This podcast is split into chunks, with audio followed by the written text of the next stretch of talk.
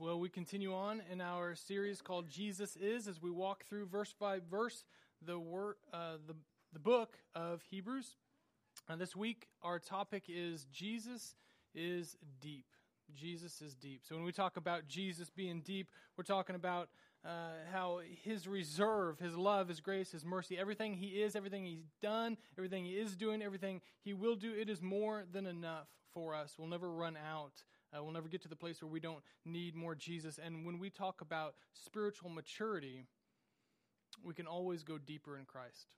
We're never going to get there. Um, we're never going to arrive. We're just always uh, with the opportunity to go deeper and deeper and deeper into one source, and that is Jesus, that is God. So, Again, we're going to talk uh, about spiritual maturity. Now, when we talk about this, a lot of people have misconceptions. There's a lot of different understandings of what spiritual maturity is. Matter of fact, if I just, um, assuming some of you grew up in the church, if I just threw out some measuring tools that, that many of us are used to, how do you think you would fare right now on the spiritual maturity meter? Yeah, how about this?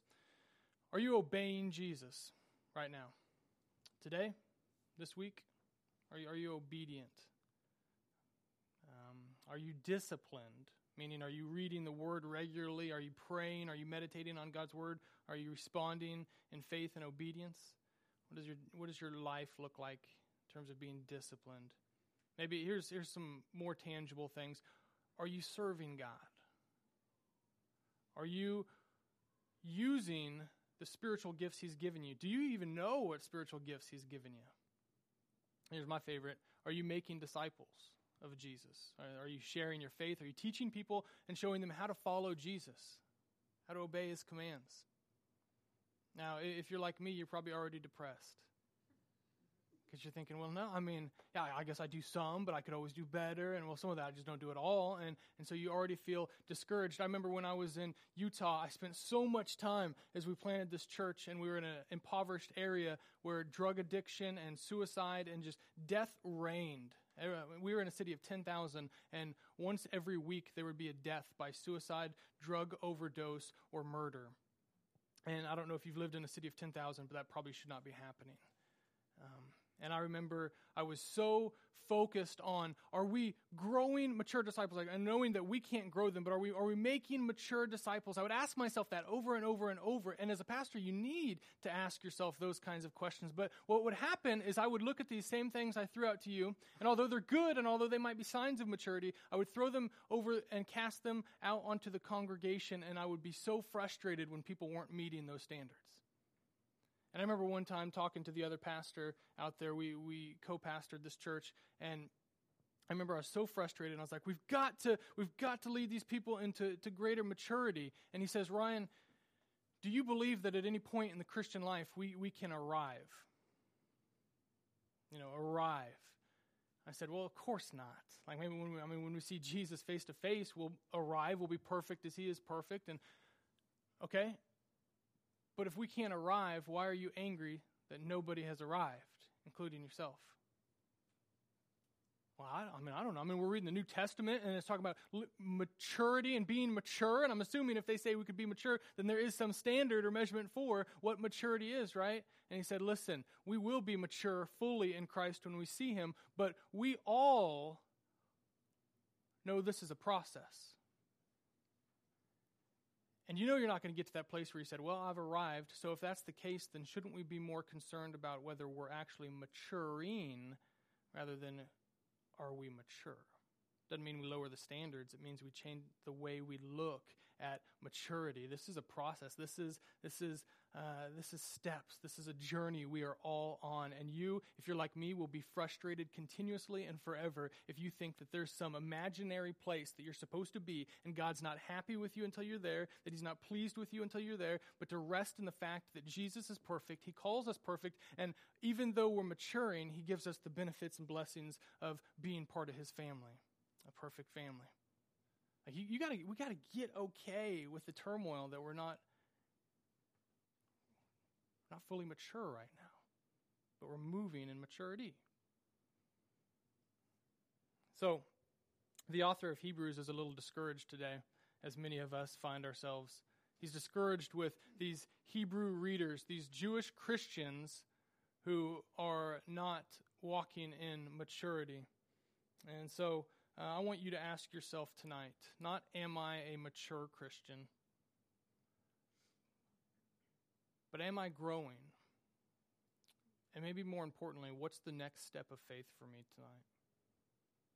I have no idea what that is for you. What's the next step?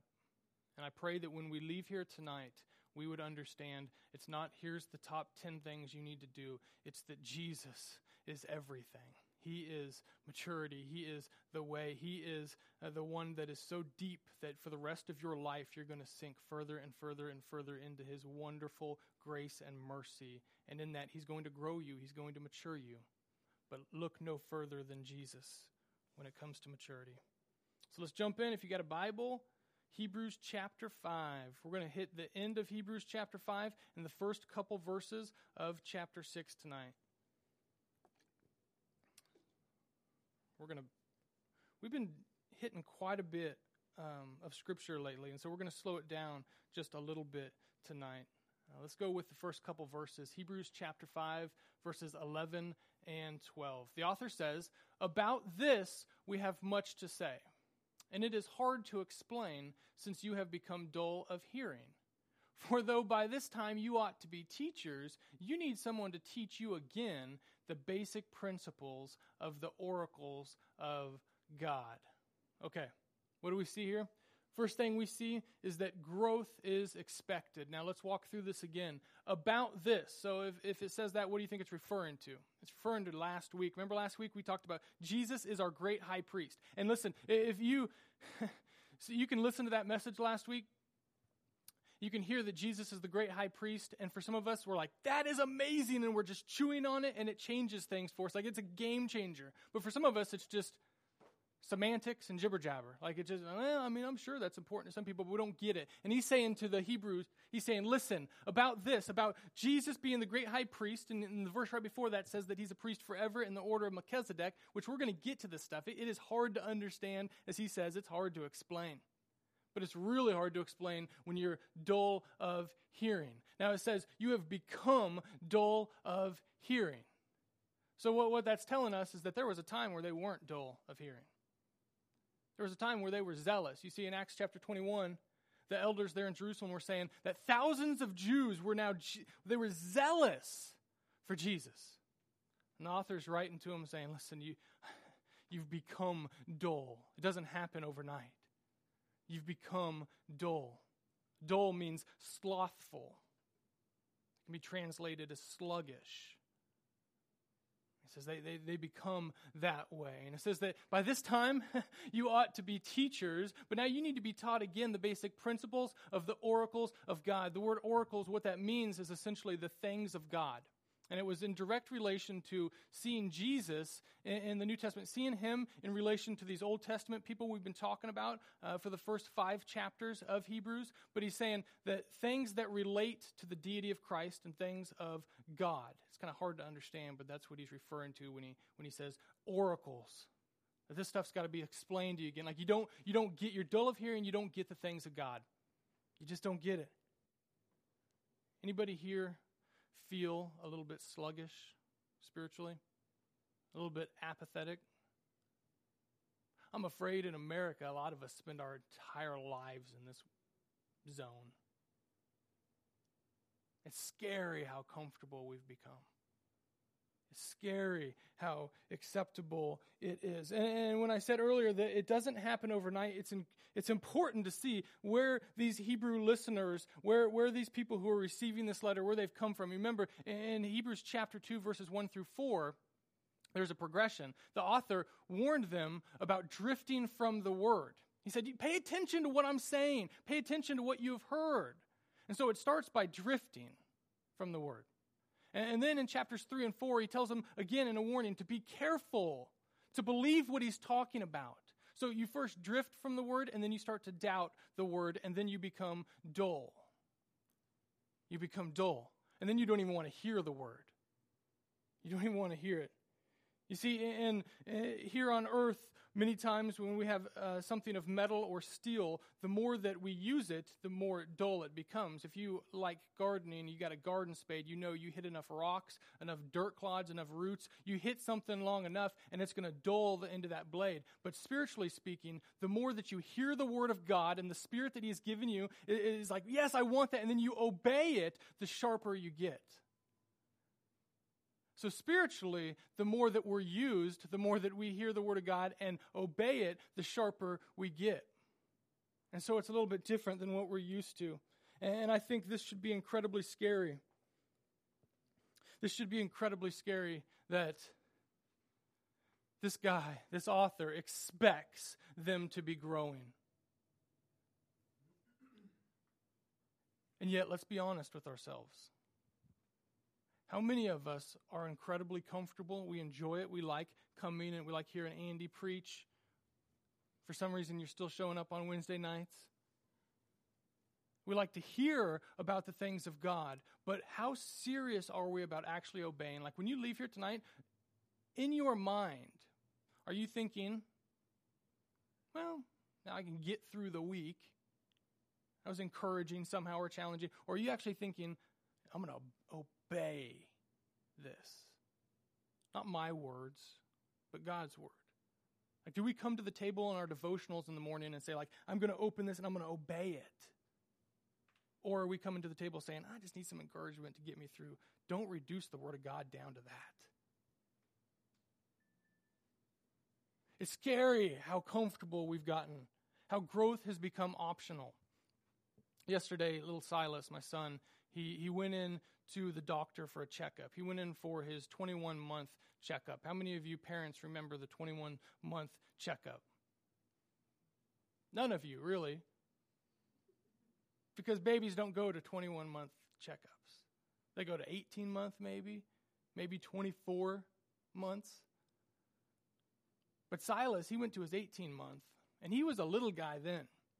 But when he went to his 18 month, they said that he, he was he had only gained three ounces of weight in the last three months. Now, you don't need to know much about babies to know.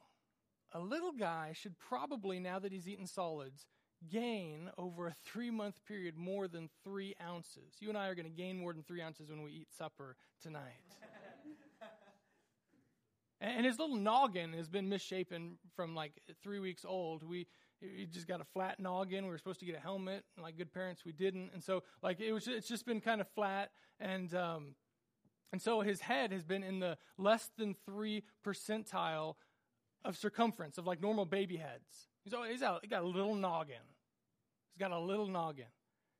And so he's just not growing much. And so they said, You got to come back at 21 months. And so we went in yesterday and he gained a full pound and he gained like an inch and a half height. And, and so instead of being in the sixth percentile for height or something, he's in the seventh or whatever. And his little noggin now is in the ninth percentile. And like he, he's taking steps. But see, when I said earlier that he had only gained three ounces, how many of us thought something's wrong? We need to do something about it.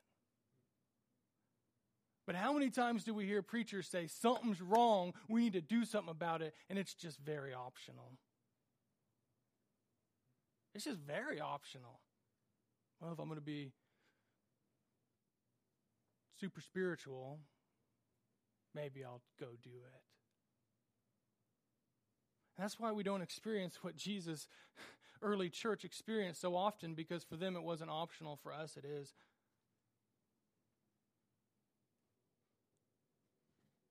And sometimes we, we don't know what growth even looks like. And so we don't even know, we don't know if we're moving towards spiritual growth because we just don't know what it looks like. And, and so we got to understand that growth, and I hate to even break it down this way because I don't want to compartmentalize it, but it might be helpful for some of us. Growth happens both internally and then has external signs. For instance, there's things that you all could be growing in, that we could be growing in tonight spiritually as we grow deeper in Christ that is hard to measure, like your faith. Some of you are growing in faith. Your reliance on Jesus, your dependability, like you're depending on Him. Your love for God. That's hard to measure what that looks like. So internally, like there's transformation happening for some of us tonight. And then there's externally. There's things that I said earlier, like, well, well you're disciplined in the word and you're serving God and you're making disciples and, you love God. Um, and you're, so you're taking steps of faith and you're walking away from the world and you're picking up your cross and you're following Him. Like there's things that look like we're growing. But here's the thing you can have the external signs of growth and still not experience any internal growth in which case it's not really growth at all, it's deception. And you know this, right? You know that we can look like we have it all together. And the things that we, we show as spiritual growth in America, for most of us, the average person, uh, is crazy. Attendance, even giving records, length of time we've been in the church. This guy's saying you should be teachers. Some of us are taking pride that even though we're not obedient to the Word of God like we once were when we were zealous, that somehow, because we've been in the church long enough, that like He's still kind of happy with us. I mean, we haven't walked away, right? And this guy's saying, You should be teachers by now. So you can show the external things and still not have any inward transformation. But on the flip side, you cannot have inward transformation and not show external signs.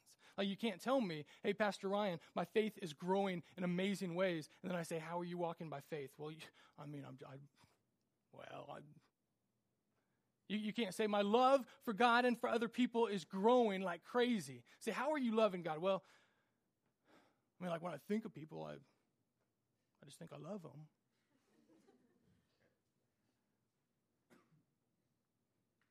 See, like it's, it's proof. It's no guarantee the external stuff, it's no guarantee in anything internal is happening, but the internal stuff ha- is going to translate into some external stuff. Obedience is going to translate, it's going to look like something. And so it's hard for us just to put that across the church and say, well, measure growth by this because it doesn't always look the way we think it should look. It doesn't, it, some of us say, well, does growth look like uh, less drama in my life? Listen, some of those who follow Jesus the most in life have the most drama. It might be a different kind of drama than the drama you have right now. Well, does growth mean that I know more? I think in God's eyes, it's that we obey what we know, and then we know some more, and then we obey that, then know a lot and obey a little, which is where a lot of us are.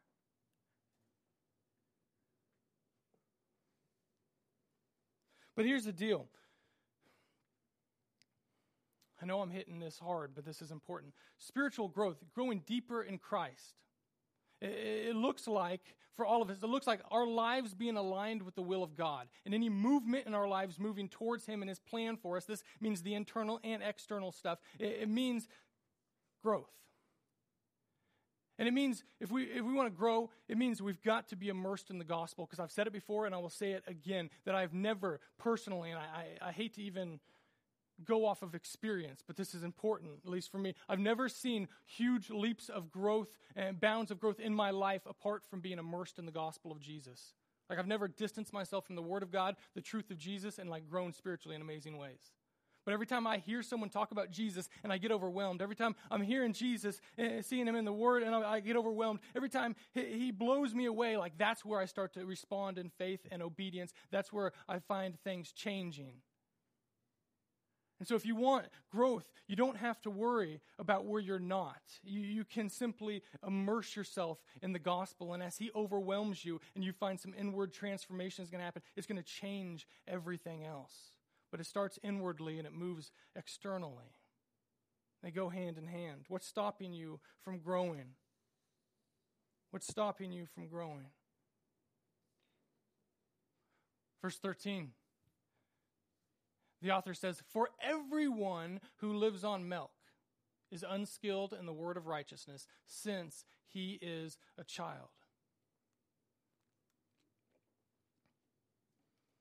For everyone who lives on milk. So we're talking about, hey, you're born again, so now you're an infant in Christ. You're a baby. We all start this way. There's no shame in being there at one point in time, but he's saying, hey, you're going to move out of that. You're going to move out of that. And those who, who live on milk, you see, they can't handle solids because they need nutrients, but they, they can't handle the bulk. And, and so they live in a world where they are unskilled in the word of righteousness. Some of your translations might even say, but you can translate unskilled into inexperienced or not experienced word of righteousness means the word of God. It means uh, the gospel. It means our faith in general. So, what it's saying is that we lack experience. If you're immature in the faith, it means you simply don't have experience walking out your faith. The New Living Translation actually translates the last part of this in a, in a very practical way that's pretty true to the meaning. It says, they don't know how to do what is right. So people who are, who, who, who are living on spiritual milk, they, they simply just don't know how to follow Jesus. And the Hebrews reading this, listening to this, are in that boat. They just they don't know how to follow him.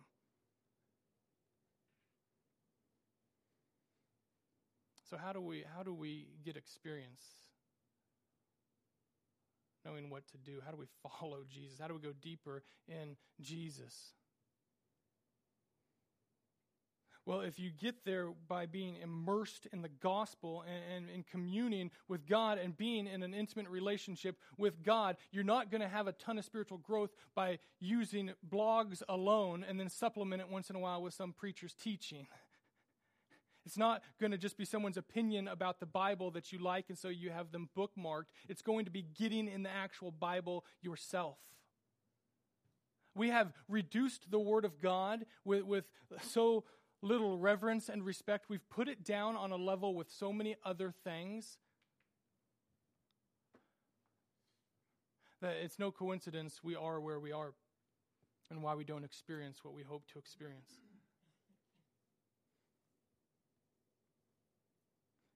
Biblical illiteracy is that people simply don't know what the Word of God says. So it's hard to say, yeah, I'm going to obey and then actually do it when we just don't know what it says.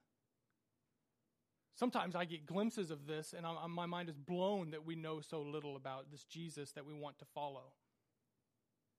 Like, I would never fall in love with someone and then say, you know what, but we need a couple years right off the bat to be separated.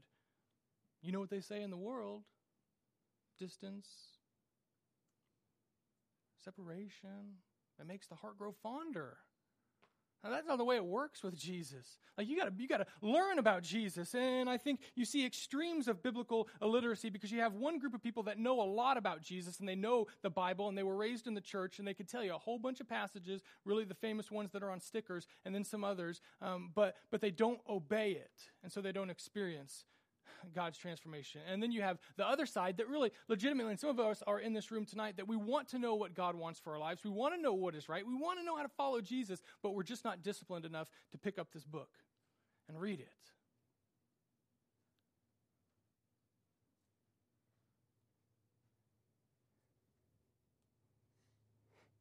There's others who are like, yeah, the Bible's good, and, and I want to read it, but it's just one of many things. So, like, I, I, I, I pray a lot, but I'm not in the Word much. I, I don't like reading. I don't like reading. You know, there's countries right now, you know, half the world doesn't have a Bible translation in their language. That if somehow we could get a few pages of Philippians and, and fly 30,000 feet above their country and throw it out there, that they would run to that and chew it up and gobble it down and study it and memorize it because they're so hungry for the Word of God. And yet we have dozens of Bibles all around our houses and we just don't care. Because we're so comfortable that we don't need the Word of God to direct us.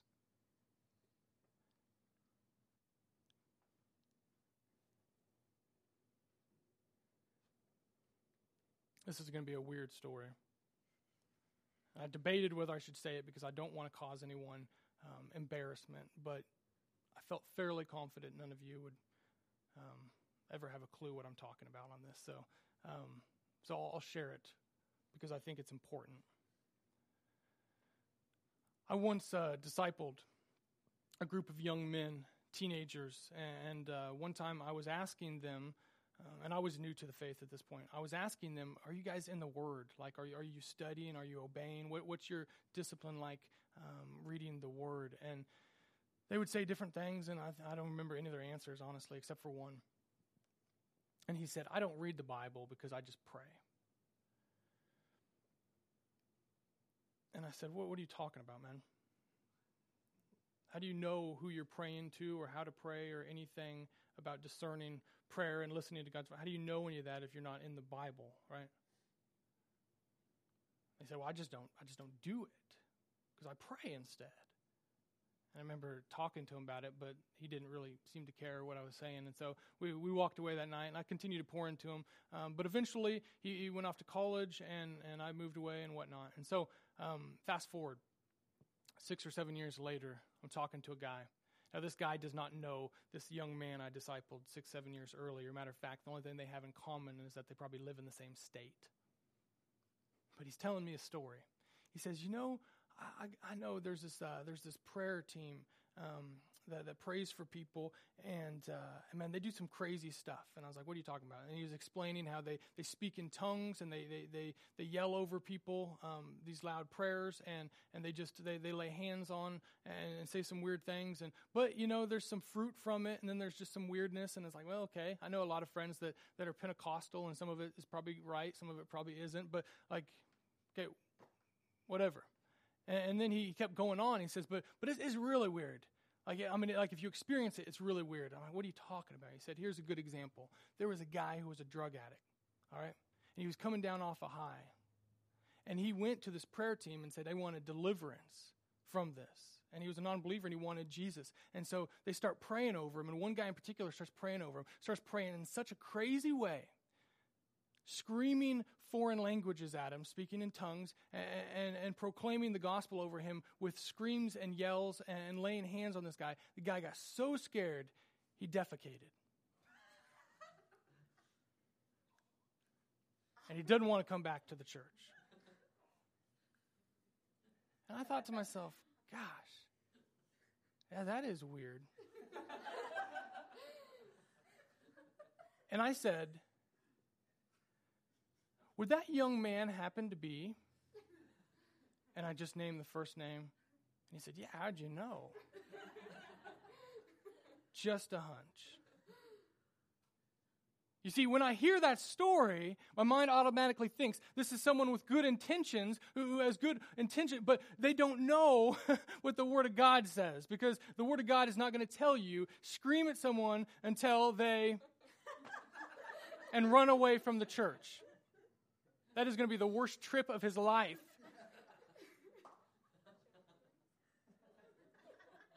I, I know it's silly, but this is reality for some of us.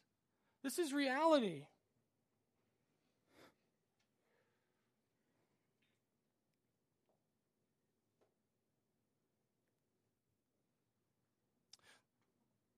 The Bible and diving deep into it should not be a suggestion and it should not be optional because Jesus says that he is the wellspring of life. And if you're going to go deep into him, you got to go deep into the word because when John 1 says that the word in the beginning, the word was with God and the word was God and the word became flesh and the word dwelt among us, Jesus and, and the word are like this.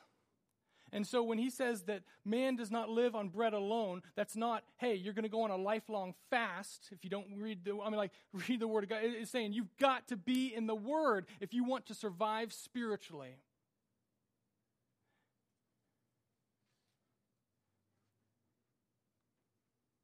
It is the Word of God, and we just don't have any respect for it. And when our respect goes down here, then our need and our desire to be in it. And listen, I know what it's like to feel like you're in a desert, and I know what it's like to feel dry. And I have sat and tried to counsel and disciple so many young people who say, I'm just, I just don't want to read it right now, and I'm struggling, and I'm going through a dry spell. And I used to try to make up all kinds of excuses and trips and ticks tips and tricks to try to help them through it. But the bottom line is persevere. Read it and read it and read it until it makes you want to read some more. Don't make up excuses as to why you're in a dry season. Don't chalk it up to just being in a season. Just keep reading. And even crazier, you want to know something crazy, crazy? Don't just read it and hear until you until you become dull. Read it, hear it, listen to it, and then obey it. I'm telling you what, if we become a church, if we become a generation of people that open this word like they did 2,000 years ago and they've got it on parchment and they're looking at pieces and, and scribbles of it and they just say, we're going to just do what it says, our lives would change. If you get nothing out of what I'm saying tonight and you say, ah, oh, Jesus is deep, like listen, if you just open this book with a mind that says, I know I've read it a million times this way and I've disobeyed this way, but I'm just going to read it and I'm just going to, when it says do this, I'm just going to do this. See what happens. You won't come to my office and say you're in a dry spell anymore. you'll come on fire. And there's no way of getting around it. And you can't come up with a million other options. And we always make time for what's important. And if you don't feel like it's important right now, just do it anyway until it becomes important. We don't ever talk about perseverance as much as we talk about excuses to why things aren't happening.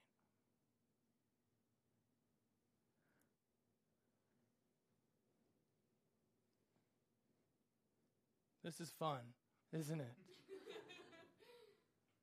Let's move along here. We got a lot to capture in the next few minutes. Hebrews chapter 5 verse 14, the last verse says, now we're moving from immaturity to maturity. He says, "But solid food is for the mature, for those who have their powers of discernment trained by constant practice to distinguish good from evil."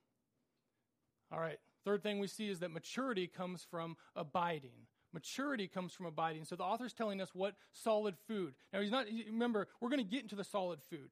You get into Hebrews chapter 7, chapter 6, and then chapter 7, and it's just poof, mind explosion time. And next week, we're going to tackle a, a big one of those. But he's saying we can't even go on to that because it's solid food. Now, solid food is for these people. And so here, here's, here's one of many signs that, that you are moving in maturity is that you have spiritual discernment. So you got to have the Word of God as a foundation, and not something you take and then you walk away from, but it, it is, it is the foundation in which you see and, and view everything through. But you got to have some spiritual, you got to have some spiritual discernment. And it says, trained by constant practice. This means that when you're born again, it's true, you don't just make perfect decisions right off the bat. And I've heard it said, and I tend to agree in this context, that it's like being born again. I mean, it's literally like having a heart transplant. You don't just get up from surgery and all of a sudden you're running a million miles an hour. Like you work toward, you, like you, you, you, you fall a couple times and you make a couple mistakes and you just keep moving and you make some more mistakes, but you make progress and you're moving because when he says, I'm giving you a new heart, it's going to take time to adjust to it. And the Word of God is going to fan that into flame, it's going to strengthen it. And so you're going to fall on your face sometimes, but we need spiritual discernment. We got to be obi- we got to be abiding in Jesus. And you see Silas, I could tell you all about him, but babies, when babies are around anything, they put anything in their mouths because they, they just don't know what they should be and should not be putting in their mouths. To me, it's like, are you serious? You got so little discernment. We just sat you in a chair, fed you things we approve of, and now you're eating anything. I mean, bark and wood and whatever.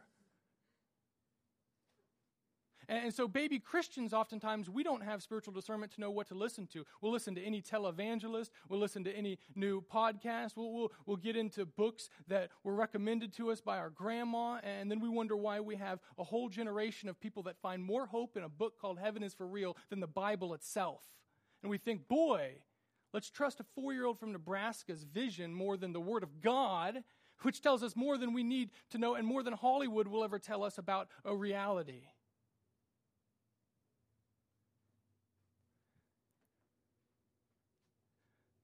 And that's not saying that this little guy is bad. It's saying that we just don't have spiritual discernment.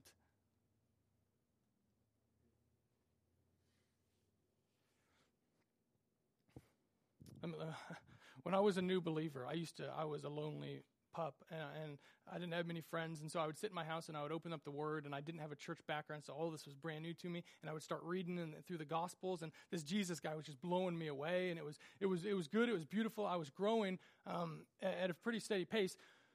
But then each night I would turn on the TV and I'd watch this televangelist guy from Colorado Springs. Now he, he, he was an interesting fellow, but I didn't know any different than to listen to. Like, he's on TV, must be good, right? I'll watch him. And so I watched him, and he was preaching through the book of Romans. And if I remember right, it was pretty solid stuff. Like, it was good stuff, just grace, grace, grace. It was wonderful stuff. Well, anyway, he at the end of his shows would talk about this Bible school he has out in Colorado Springs and say, You should come out and join it. Great, wonderful. Um, so, it, it, anyway, I think to myself, I want to do God's will, and I know God's calling me to know more about Him. I've got a lifetime of knowing about the world, and I just don't know about God, and so I knew I needed to, to know more and, and obey every step of the way. So I prayed about it, and, and I thought, you know what? I'm either going to go to this school in McPherson, Central Christian College. It's a little tiny free Methodist college. I didn't really want to go there. It's not the cool thing to do, but it was an opportunity for me. Or I could go out to this Bible college. So I get a friend who is going to go check something else out in Colorado Springs. We, we go out to Colorado Springs together for a weekend, um, college review weekend thing, whatever, preview. And so the first couple days, it's great. Lots of teaching, preaching. Solid stuff, if I remember right. Probably three or four hundred prospective students out there. It was good. The last night we're there. Now keep in mind, all my experience in the church is from a Southern Baptist church in Hast- or in Hutchinson, Kansas. So I don't know much about Pentecostal stuff. I hear Charis Bible College. I have no idea what Charis means. I'm not even thinking about it, right? Last night we're there. And uh, he gives, and, and the keynote speaker is the guy, the televangelist guy. And so it's kind of like a little bit starstruck, like, oh, wow, this is cool. And he's there and he's trying to give one last pitch to get people to sign up and go to his school. And so it seems pretty normal to me. And then he preaches this powerful message, it's good. And then he ends it by saying, You are not saved unless you are baptized by the Holy Spirit with the accompanying gifts of speaking in tongues. Now I'm sitting there thinking to myself, I got no one around me, and I don't, I don't know what the Bible even says about this. The first time I ever heard about speaking in tongues, right? And so I'm thinking to myself, I'm pretty sure I got the Holy Spirit, but I don't think I've been through what he's talking about, right? And so uh, uh, he says, Is there anyone in this room who hasn't been baptized with the Holy Spirit? And there's 300 people there. 10 people raised their hand. And I'm thinking to myself, if this is of God, I want it. Like I was, I just had, I had a, uh, uh, an innocence. And so anyway, he says, come up.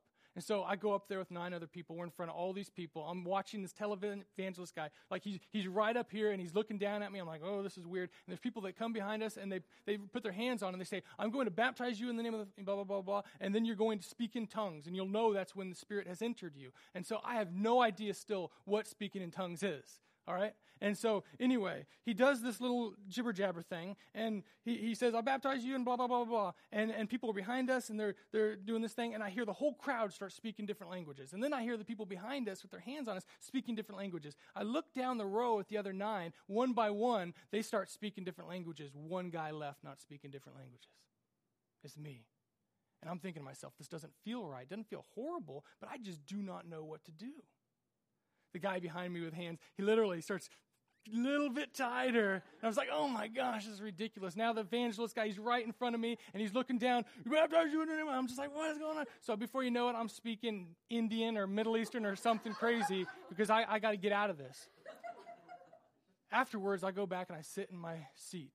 And at this point, keep in mind, I tell it and it's funny now, but I still didn't really know at the time. I really didn't know. Was this legit? Was this weird? I was confused because I was pretty sure I had the Holy Spirit. you told me, you know.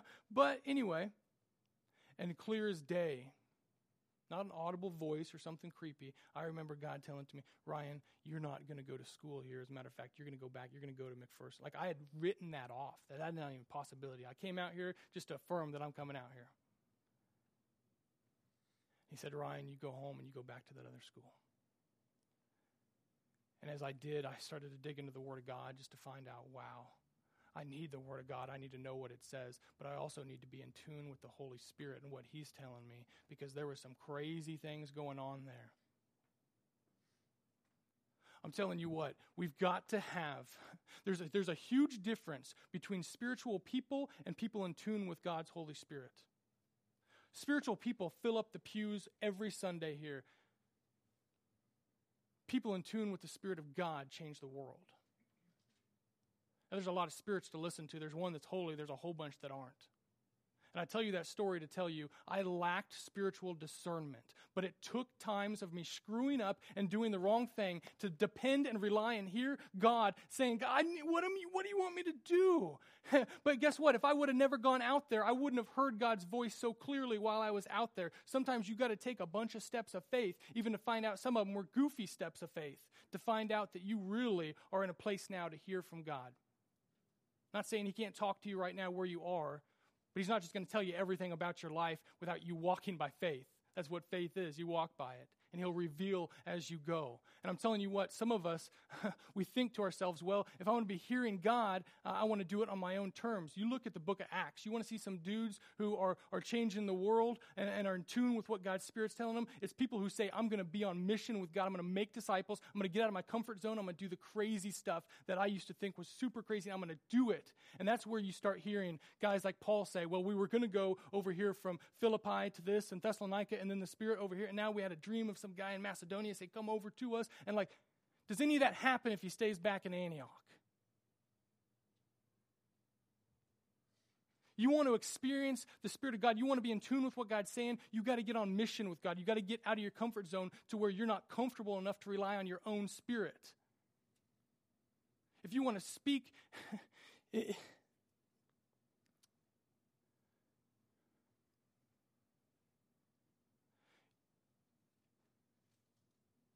you're never going to depend on God speaking to you unless that's the only thing you can do.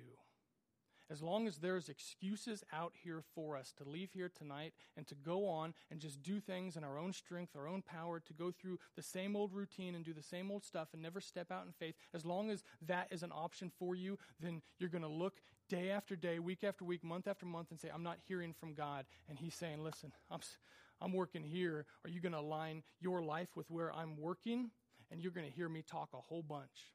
When I'm sitting 50 seats up in the stands, I don't hear what the coach is saying.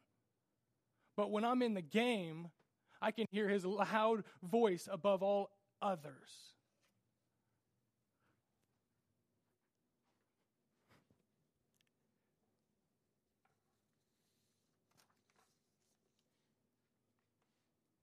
Leave here tonight and you keep a prayer alive that says, God, do something with me. Uh, make me uncomfortable. Make me uncomfortable for your glory. And you come back next week and tell me you're spiritually dry and that Jesus isn't deep, deep, deep. Because you're not going to go deeper unless you know there's a treasure under there that you desperately need. You're going to keep your head above water. Last but not least,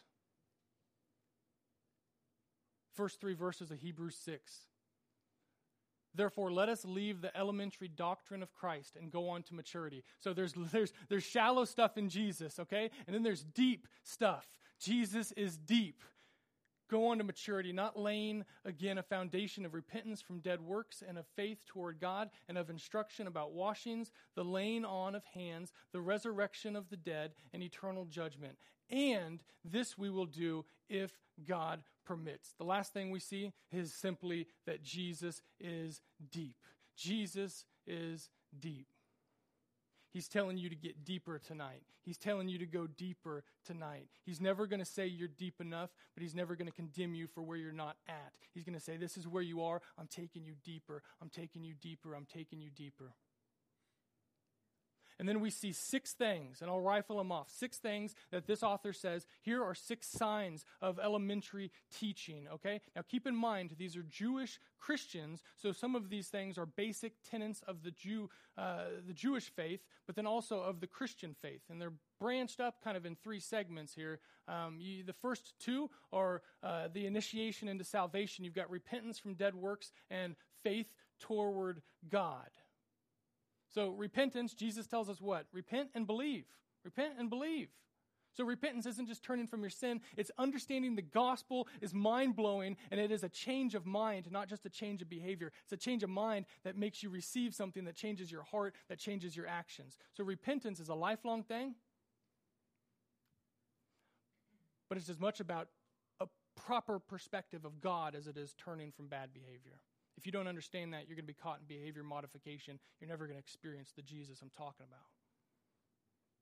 He wants your mind to change. And then as you start to find out this change of mind and you start to realize God is good and He loves me and this is what He's done for me, then you start to have faith toward Him. So faith and repentance go together. And then it says instructions about washings. Some of your translations might just say baptisms. And so, what we're talking about are water baptism, a symbol of a washing uh, that Jesus has done of our souls. And then, of course, baptism of the Holy Spirit, which is a real thing, but it's something given to all believers who place their faith in Jesus.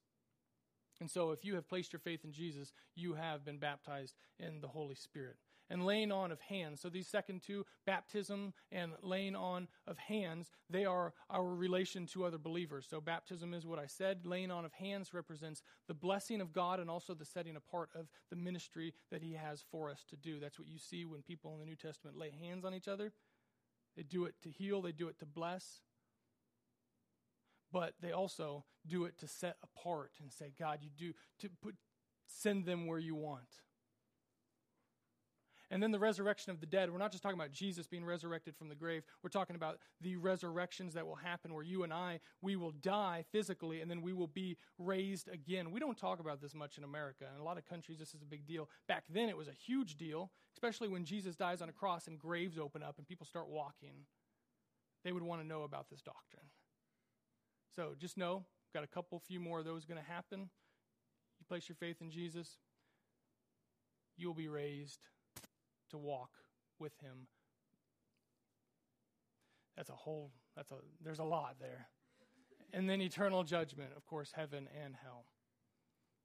And so these are the things that he says. This is, this is the basics of the faith. And I want you to go deeper. I want you to go deeper. Listen, as we leave here tonight, we got to understand the gospel of Jesus is so deep that I barely feel like I even could tap into it tonight. The gospel of Jesus is this it, it, the good news of Jesus, the life, the death, the resurrection of Jesus, it's been said by many that it's shallow enough for kiddos to play in, but deep enough to drown the tallest of mountains you will always be invited to jump in, but it is going to be so incredibly deep that you're never going to get to the bottom of it. And that should give us amazing hope and beauty. And I know we need it here tonight. I, I once heard uh, a preacher say that most Christians are, are, are betweeners. When asked, what, what's a betweener? He says, most Christians are somewhere between the land of Egypt and Canaan the land of Egypt and slavery and the promised land. They're somewhere out of the place of danger, but yet not into the land of rich blessing and inheritance and rest. They're betweeners. They're somewhere between Good Friday and Resurrection Sunday. They're saved by the blood, but they're not experiencing the newness of life. now, theologically, that's not true. He's a bad preacher. You can't be saved by the blood and not be a new creation. But boy, can you feel like it sometimes I feel secure and solid, but I know I'm not experiencing all He has for me. Every marriage here on earth will be measured growth wise by the depth of our intimacy with our spouse. And it is no different with Jesus. You can leave here tonight with a million different understanding, understandings of what spiritual maturity looks like, but I'm telling you this this is how it gets there. This is how you get there is you cling to the vine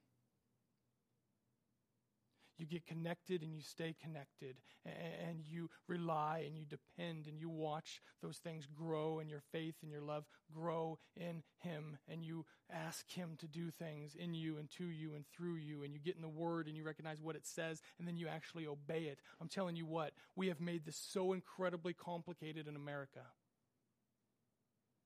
because it doesn't cost us anything to say i'm a christian but what has become one small pocket of Christians in America, those who are actually on fire for Jesus and recognize how deep he is and are blown away by him, that needs to become the norm for the churches. If we want this world, if we want this country, if we want this nation, this world to change, we got to stop looking at this stuff as optional. And although we might feel like babes tonight, we got to jump in to the wellspring face first. And I'm telling you what, it will blow you away. Jesus is deep. Jesus is deep. Let's pray.